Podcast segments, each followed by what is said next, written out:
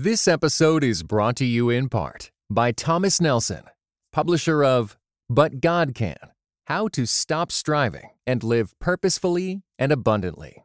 Written and narrated by Becky Kaiser and is available everywhere audiobooks are sold. Welcome back to the Grace Enough podcast. I am your host, Amber Cullum. And today I sit down with Heather Creekmore to discuss a woman's favorite topic body image. At the beginning of the episode, Heather briefly shares her negative body image journey that began in early elementary school. Then we discuss a few root issues that influence body image, how one liners and popular Christian mantras like, just love your body because God does, are not helpful in shifting the negative body image mindset. And then we go on to talk about some dangers of the modern self esteem concept. Before we begin, I would like to ask if you have connected with me at graceenoughpodcast.com. And when you enter your name and email address, I will send you a free download 10 scripture prayers to calm your heart. Once you receive your free download, hit reply and let me know what resonates with you from today's episode. Connecting with you one on one is very important to me, and doing it via email is one of the best ways to ensure that I actually receive your message. So please head to graceenoughpodcast.com, enter your name and email address, and again hit reply when you receive your free download to let me know what resonates with you from my conversation with Heather today. Without further ado, let's begin. Good afternoon, Heather, and welcome to the Grace Enough podcast. Thanks so much, Amber. It's great to be with you.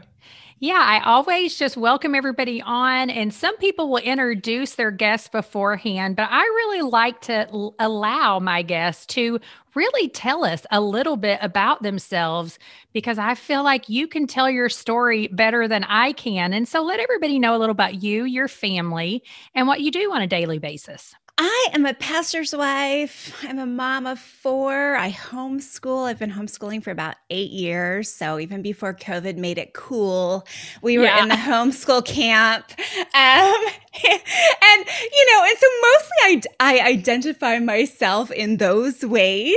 But a few years ago, God put it on my heart to start writing. And so now I write and I speak and I podcast and all the things on the topics that I never ever thought anyone would know I was thinking about.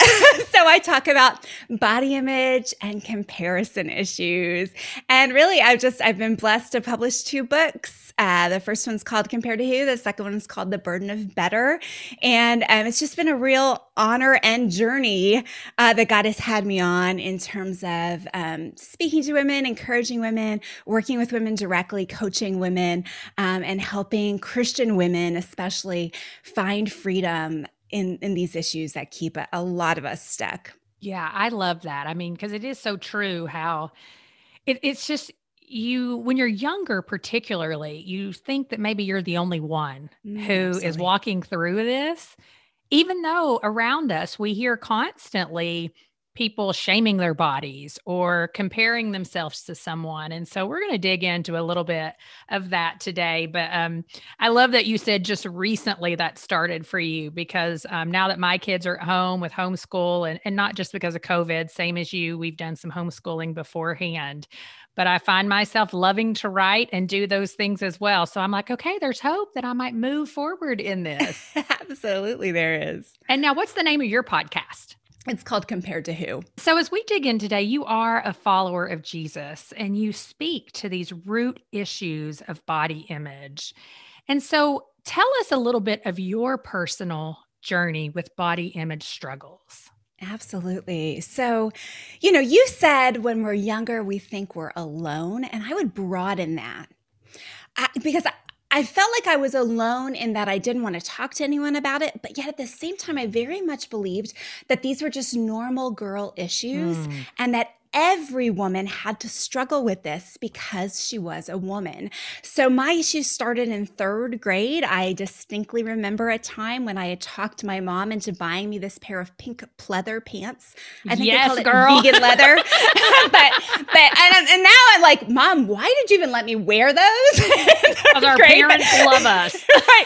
Like that's a completely that's a that's a much longer discussion. That's right, Uh, but but I had these pink pants. And I remember looking in the mirror and thinking, huh, pink pants kind of make my legs look big. And so I Hmm. did what a lot of little girls do and what a lot of big girls do too. And I went to school that day and I looked around at the size of the other girls' legs and I made a decision. My legs were too big. And what that started in me was a cycle of dieting by middle school. By high school, I was doing a quote unquote diet called See How Long You Can Go Without Eating. By the Mm. time I got to college, I was feasting and fasting consistently, where I would go home from school and I would not eat, and then I would go back to school and I would eat all the things all the time.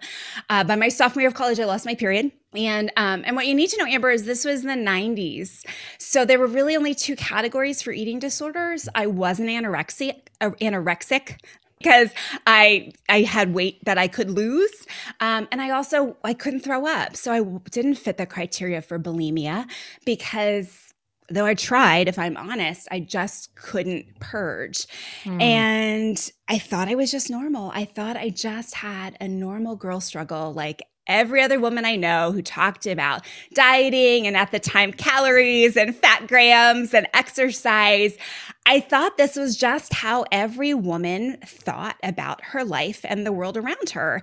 And what I didn't know was that I had a problem, that it wasn't healthy Yeah. or perhaps normal in a in a common sort of way it was but but it didn't have to be that I was consumed or obsessed I would even say with thinking about my body all the time and so that realization really didn't come for me for a number of years. I tried all kinds of things to fix my body image. I was certain that body image issues were an external issue for me. I thought that if I could just change my body and get the body that I desired, then I wouldn't struggle anymore. And so I went so far as to becoming a fitness instructor, like all the things, thinking Yeah. if I just, you know, check these boxes off, I would be free. And none of that worked. Mm. Wow. Yeah. I mean, isn't that the story? And I understand. I mean, it's my story too, not to the point of becoming a fitness instructor, but the obsession. Um, there was purging on my Mm. part for a number of years to the point of like lying when people would ask me because it wasn't something I did all the time. Mhm. So that meant it wasn't a problem. Right. And so when did you what happened when you did get to the place where you were like, okay, something on the inside is happening? Like what was that process like? So essentially, what happened was I think I had set up, and I would call them idols now, but I had set up these, I'll, I'll just call them milestones, right? I thought if I could become a fitness instructor, then it would be solved for me. I wouldn't struggle anymore. But Amber, I Mm. distinctly remember standing in front of that first kickboxing class I taught and looking out at the people that were taking my class and saying in my head, she's in better shape than I am. Yeah. She's got a better body than I do. She has a better kick than I do. I don't deserve to be up here. And and so that didn't solve it. And then I remember thinking I was single. I was single until I was 31 years old. And so I thought, you know, the problem is that I'm still single. If I could just get married, then that would fix it. But I got married and again, I remember waking up on my wedding night, waking up the next morning and looking in the mirror, like sitting straight up in bed. We stayed in a small hotel room in Washington, D.C. So it was old and old hotel rooms, you know, they're really small. Yeah. And so I sat up in that bed and I could see myself in the mirror. And I remember looking at my reflection and saying, I didn't fix it. I still feel the same. And I was a crazy person on my honeymoon because I thought my husband was going to affirm me and do all these things to make me feel better. And suddenly my body image issues would disappear. And it just didn't happen that way. And so so time after time i thought having children would solve it because honestly i thought not, not, not the pregnancy part necessarily but i i really believed somewhere okay albeit naively i really believed that if i had something more important to think about Mm-hmm. like keeping someone else alive, then maybe that wouldn't give my brain time to obsess over things I'd been obsessing over for so many decades but that didn't work either. And, you know, of course, gaining the weight in pregnancy was a struggle. And then right after, right after I had my first son, thinking about, okay, how can I lose this baby weight? And, oh, yeah. and, you know, there's a whole nother line of obsession that just started right there, right? And so really it wasn't until we had, we have four children in four years, no twins. Um, so I had four babies, ages four and under for about four months until my oldest turned five. Oh, and so I, I was pregnant or breastfeeding breastfeeding four or five years solid. And, mm-hmm. you know, that's really helpful for your body image. right. and lots of other things. right. right. But, but yeah, hormones, all the things. Yes. But I tell you, it's, it's strange, but it was during that time that God spoke to me in a way that I never ever thought he would or could mm. about my body image issues. I was raised in the church. I went to Christian school starting in seventh grade. I knew I was fearfully and wonderfully made, all the things, right? But that's when God kind of interrupted my regularly regularly scheduled programming mm-hmm. and introduced me to a concept that I didn't even really know was a thing, and that was idolatry. And mm-hmm. that's when he showed me that I was chasing a body image idol, and that that was the spiritual root of my issues. And and as as he in his grace showed me all the different ways that that idol had me in bondage, mm. that's when I started to feel freedom for the first time ever. Wow, that is really powerful because so often what we hear is believers, and not just on body image, I mean, you and I both speak on comparison quite frequently, is it, whether body image comparison, no matter what it is that we're doing that we shouldn't be doing, mm-hmm. we often just hear, don't do that. Mm-hmm. Because God, you know, you're fearfully and wonderfully made. Right. Don't do that because God has a unique purpose for you. And while I think you will agree, I believe that. Absolutely. And yet, yeah, that doesn't fix the problem. Right.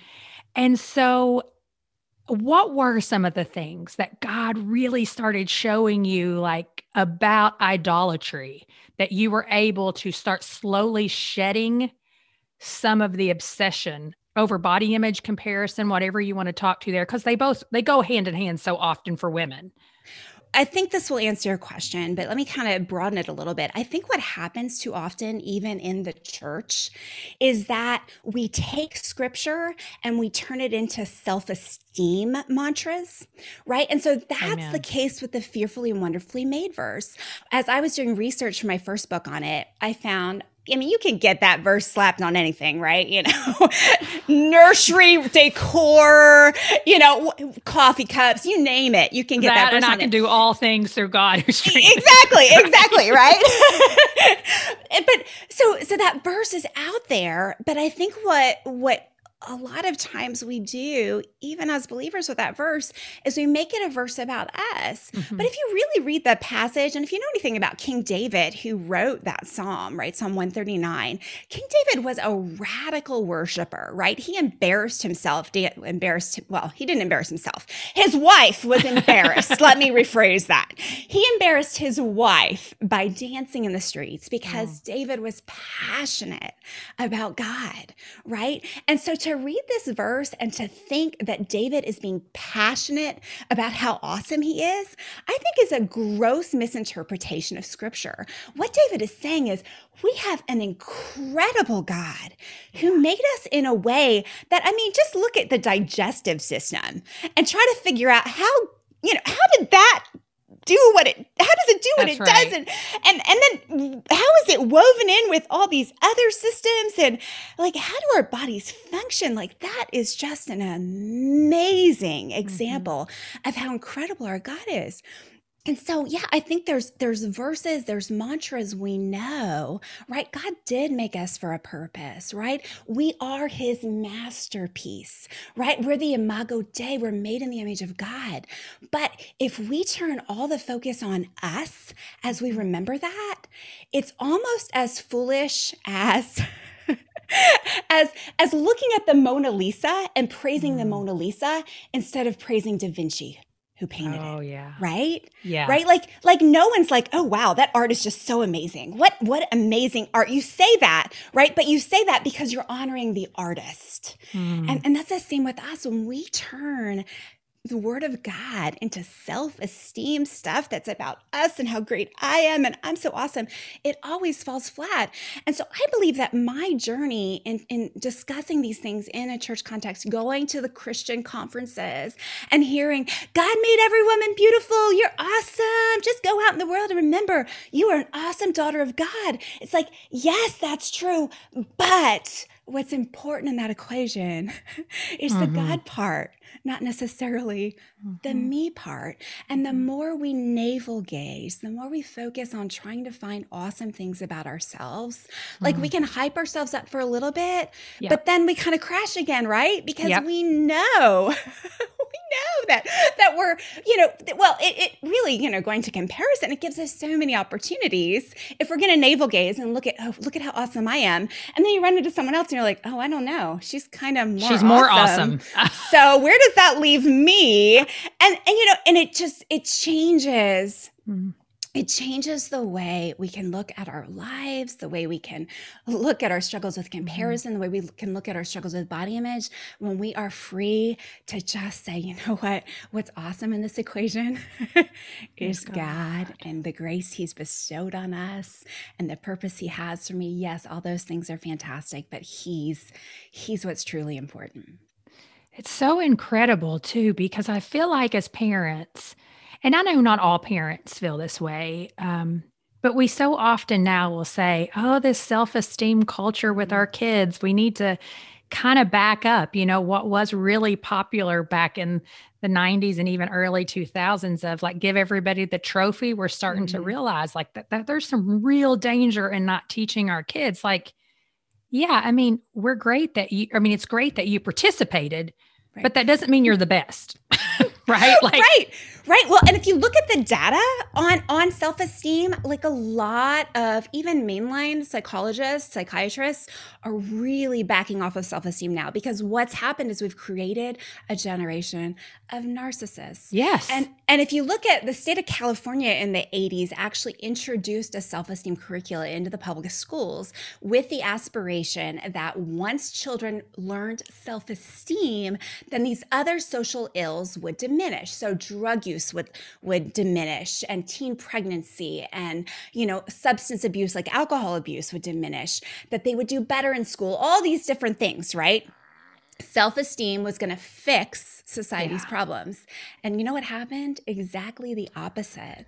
The higher the self-esteem, the the more increase in drug abuse and and suicide. And I mean, just college students, uh, for incoming college students, there's a study amongst them every year, and it actually asks them questions about how they feel about themselves, where their self-esteem is. And what's interesting is the last several years, college students have reported higher self-esteem than any other generation in history right? College students think that they're awesome. But if you look at what else is happening in college students, right, we've got higher levels of depression, higher levels of anxiety, higher levels of suicide, suicide. Mm-hmm. higher levels of eating disorders, all of these things, right? Self esteem is not fixing it. And yet, where I get annoyed is if you type into Google right now, how do I fix my body image issues? You're going to find about 150,000 articles that tell you you need more self esteem. And so, we're really leading mm. people astray telling women that they just need to go look in the mirror. This was literally on the Today Show. Look in the mirror until you decide that you love yourself, and then you can go out into the world confident. Like the self love movement, all of these things that we are pushing women towards, even in the church or in Christian circles sometimes. That's the thing that bothers me. Yeah we're, we're leading them into a ditch. well, and that's the thing, right? that's the thing that bothers me most because I expect it from the world, but I, mm. I, look around and I'm like, and I'm talking, I'm preaching to myself here. Um, we're looking to the world to define so much of how we view things as believers and followers of Jesus than we are looking to him. And that's what struck me about how you are talking so much about. I can say to myself, this obsession with body image is an idol. But what does that actually mean for me moving forward? And that's the way I also feel about in church. You're right. People, we stand up and we're chanting things, and that's not always bad because you do want people to believe those things about themselves. Mm. But you've got to have some biblical context. Right. You've got to have something, a solid foundation to put your feet on because, like you said, scripture gets misused all right. the time. And so, what are some things that you tell women when it comes to God's word? How do we get started in unraveling this? Right. Well, yeah, it's definitely both and, right? Because uh, yes. I, I, I do believe, and in fact, I would say in my ministry, my fault is I've shied a little bit too far away from the, the affirming statements, right? Because I'm like, I don't want you looking in the mirror. like, I don't want you doing those too. things, right? You know, but because I feel like there's enough of that, right? But but yes, the idol, it just it manifests itself in so many different ways, right? I mean, really, it, without that idol, we wouldn't compare the way we look to other people. Right, because it's that idol that tells us that there is an ideal. I sometimes think that those two words are, are interchangeable. A lot of times, our ideals are our idols. And so, those areas in mm. which we tend to compare ourselves the most, which for a lot of women is body image, right? What we are exposing is that we have an ideal or an idol in this arena, and we're mm. believing a lie that says, if I just looked like her, then my life would be better, happier, more peaceful, all those things. I mean, really, I think one of our underlying motivations is always rest right? Now, it might sound a little odd on the surface, maybe not to moms, right? Because we're like, yeah, hey, amen, sign me up for rest, right? But if you think about it, why do you go on a diet? You don't go on a diet with the hope that you'll be on a diet for the rest of your life, right? You go on a mm. diet with the aspiration that when you're finished the diet, you'll be able to rest and not diet anymore. Now that's a lie, right? Because if you yeah. go on a diet, you come off a diet, you have to go on another diet and go off a diet. Like I, am not really a big fan of dieting. Okay. But it's the same with with exercise or really any of those things that the body image idol tells you will change your life in a in an ultimate or or shall I say otherworldly way, right? Um, because there's nothing wrong with exercise. There's nothing wrong with eating healthy, right? Those those are not bad things. But when we idolize them, we put them in the spot where that we believe that that they're going to do something ultimate for us and that they're going to save us, really, is what it is. I, I like to tell the story of, I think, The Biggest Loser, the television show. I don't think it's on anymore, but The Biggest Loser told us a salvation story. And I think that that's why so many people love that show. Even people yeah. that don't have any weight to lose, you can watch that show and you watch someone go from hell, right, where they're trapped in their house, they can't move. They meet a savior. It used to be Bob and Jillian, right? And that savior, that savior would do what a savior does, right? Right? A savior transforms us, right? Mm-hmm. And that savior would take them out of hell, would transform them. And at the end of the show, we see a very American picture of heaven, right? The American dream is to be able to wear cute clothes and run marathons, right? Like that's, and so the person goes from heaven, they meet their, excuse me, from hell to meeting their savior, and then they go to heaven. And that's, that is, that is a cultural kind of salvation that I'll be honest with you, I bought into. I used to love the before and after stories in the back of magazines. Like those were awesome to me. Just tell me how she did it. How'd she get the body? How'd she lose the weight? I'll just be just like her and do it and, and it'll work out for me and I'll have my before and after story. And I think what God is calling us to is to remember that He's already given us, if you're saved, right? If you are a believer and follower in Jesus, He's given us a before and after story that mm. is so much more awesome than than losing some weight or transforming our bodies right? It's it's transforming our hearts in a permanent way.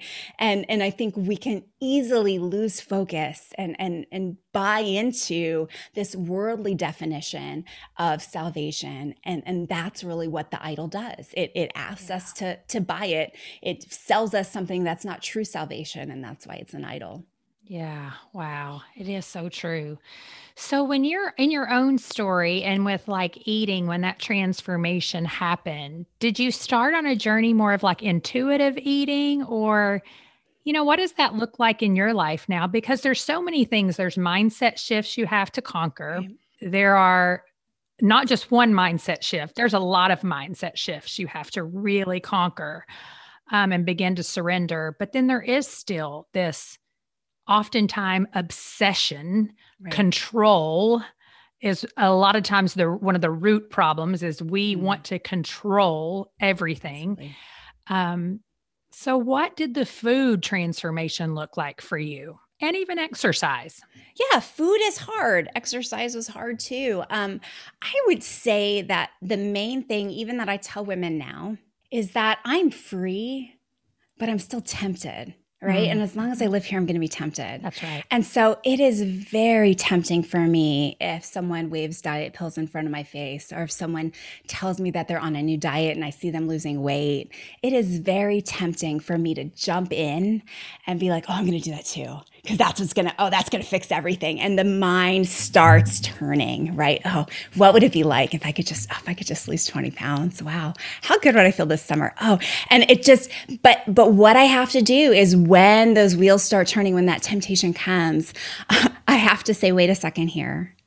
I'm accepted by jesus just the way i'm right now if I if I lose some pounds, he's still going to accept me. Mm-hmm. That's great. But that is not where my salvation is. That is not where my worth is. That is not where my identity is. My life does not begin 20 pounds from now right? like, because yeah. I feel like there's a lot of women stuck there, yeah. right? If I could just lose this weight, then I can start doing the things I want to do. No, no, life doesn't begin when you lose the weight. Life is life is what's happening right now, and we miss it with those if then statements. Exercise. I was addicted to exercise. I burn out my adre- adrenal glands. Um, which took me to a place where I had to not exercise for six months, which is really hard when you're a compulsive exerciser. Mm-hmm. And so I am very careful to instruct women with the truth that we need to move and it's fun to move and glorify God with our bodies. I love exercise, but if you are uh, essentially acting like an exercise bulimic, right? Where you're trying oh, to work yeah. off enough calories to burn off whatever calories you counted for that day, right? That's an unhealthy way to interact with exercise. If you're exercising out of guilt and shame, right? Like that's that's not what exercise was intended for right? Like th- mm-hmm. that's that's adding this whole layer of of really what it is amber and i love since your show has has the word grace in it. I mean really all of these things we do in relation to our body image they can really be captured in the little box of trying to earn our worth, right? Like we try to self justify. And in the realm of body image, we tell ourselves that we will be worthy when mm-hmm. we get that body, right? And God's in heaven saying, No, my darling, you are already worthy. And we're like, Yeah, I hear you, God, but I will be more worthy in my mind, according to my definition, when I can do this and look like this. And, you know, and, and it's really a false sort of justification, right? Like, yeah, I see yeah. what you did on the cross there, Jesus, but this 20 pounds I lose, that's what's really going to make me awesome. And, and no one would ever stop and break it down like that, right? like that's yeah. not what's going on in our minds. But I think when you really step back and look at what's going on in our hearts, that's where we're at. We're trying mm-hmm. to justify ourselves. And, and a lot of times trying to justify ourselves to a world that's that's that's not even going to be kind in measuring our worth accurately yeah. when we lose the weight, right? Or when we get the body. Well, and I think sometimes too, I I will have to tell myself and even some other people who would actually speak to me about it because I'm not, you know, a body image coach or anything, but that idea of think back, you know, if you're a person who maybe you were your size you wanted to be, did you really feel any different? I mean, if it's a true struggle for you, most of the time you can say no. Like I've been if I don't look this way, if I don't wear these things, mm-hmm. if I don't mm-hmm. have my this my hair fixed this way, if I don't have this amount of makeup on, you know, I mean, whatever it is for you. Right. Typically, it didn't matter your size or right. your your age or your place or position in life you were speaking some of those same lies over yourself. And so I love that you said temptation. I'm still tempted even though I've, you know, made progress, even though I coach in this area. And so as we close out, if someone is talking to you, if a woman just says, you know, these these thoughts pop in my head constantly, mm-hmm. what do you tell them to renew their mind? Yeah. Well, I tell them what what what the Bible says, right? We're we're told to take thoughts captive and and surrender them to Jesus, right? And so I I, I don't know. I live in Texas. So like and I live in Austin, so this is not a big rodeo town, right? But but I picture rodeo like uh, calf roping, right? Where like you're literally like swirling that rope in front of or over your head, right? And and tying it around the calf and and yanking him out of the corral. And I think that's what we have to do with our thoughts. I would say that the challenge for most women that I talk to and work with is these thoughts are so frequent and so common. They've been there since they were nine or 10 years old. Yeah. They're like old friends that they don't even recognize anymore. So, step one is always to stop and start like actually hearing those thoughts in your head. And then step two is to kind of figure out, okay, when are these thoughts in my head coming? And then, and then step three is to separate what I like to call not what I like to call, what God calls condemnation versus yeah. conviction, right? So the enemy always comes with condemnation, right? He's going to he's going to tell you things that will shame you and guilt you and and you know, and make you feel awful, right? That, that's not how God speaks to us. Right now, the tricky thing is the enemy always sprinkles a little bit of truth in with his lies, right? Yeah. So so maybe you've gained 10 pounds. He's going to bring that up, right? Yeah. And you're going to say, oh, that's true. And then you're going to accept the whole rest of the lie because you've gained 10 pounds. You know, your husband doesn't want to be intimate with you anymore. You mm-hmm. probably should stop going to those activities that you used to go to because it's kind of embarrassing that you've gained the weight. Like, I mean, the, the realm, Amber, I've met women who, who were convinced that they should stop going to church because they'd gone up a size. And Me I'm not too. talking, I, I'm talking a size eight to a size 10 right? I mean, this is the level mm-hmm. of stronghold this is for a lot of Christian women. And so, yeah, listening to those lies. And then once you're able to identify those lies, that's when you take the thought captive and surrender it to Jesus. Wait a second, this isn't true. I don't have to accept this.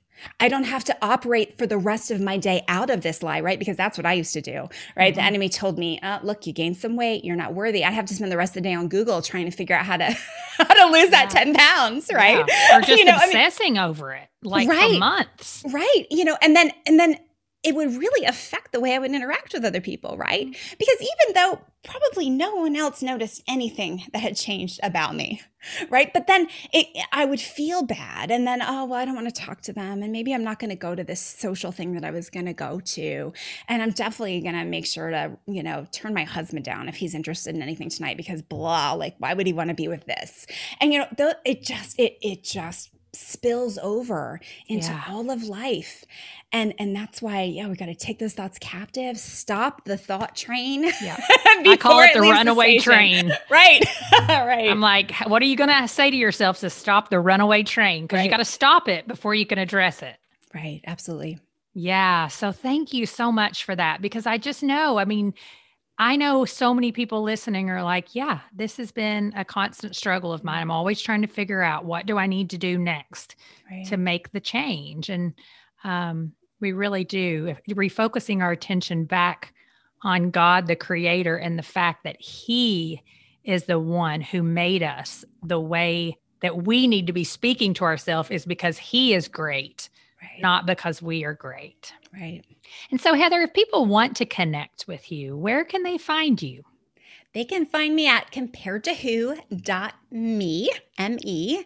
Uh, my podcast is called Compared to Who. My books are Compared to Who and The Burden of Better, and they're on Amazon and all the places that Christian books are sold. And I love connecting with women. I'm on Instagram at Compared to Who. Yeah, well, I thank you so much for being here today and just for talking to my audience about this. My pleasure. Since I asked you at the beginning of the episode to connect with me at graceenoughpodcast.com by hitting reply to the email letting me know what resonated with you from today's episode, I think I should share with you what really resonated with me. When Heather spoke about how we have made an idol out of our bodies, and a lot of it in the Christian world has to do with how we have taken the verse we are fearfully and wonderfully made, and turned it around to be so much about how awesome we are instead of how awesome our God is. We want to love ourselves because God loves us. But this is not a pep talk to where we say, Oh, I'm so great. I'm amazing. I'm awesome. I can do everything. No, it is really because God made us. He is great. And because He is great, our bodies are great. We don't have to work harder for approval of man or give ourselves constant pep talks. I look forward to hearing what resonated with you. Thank you for listening to the Grace Enough podcast. Tune in next time.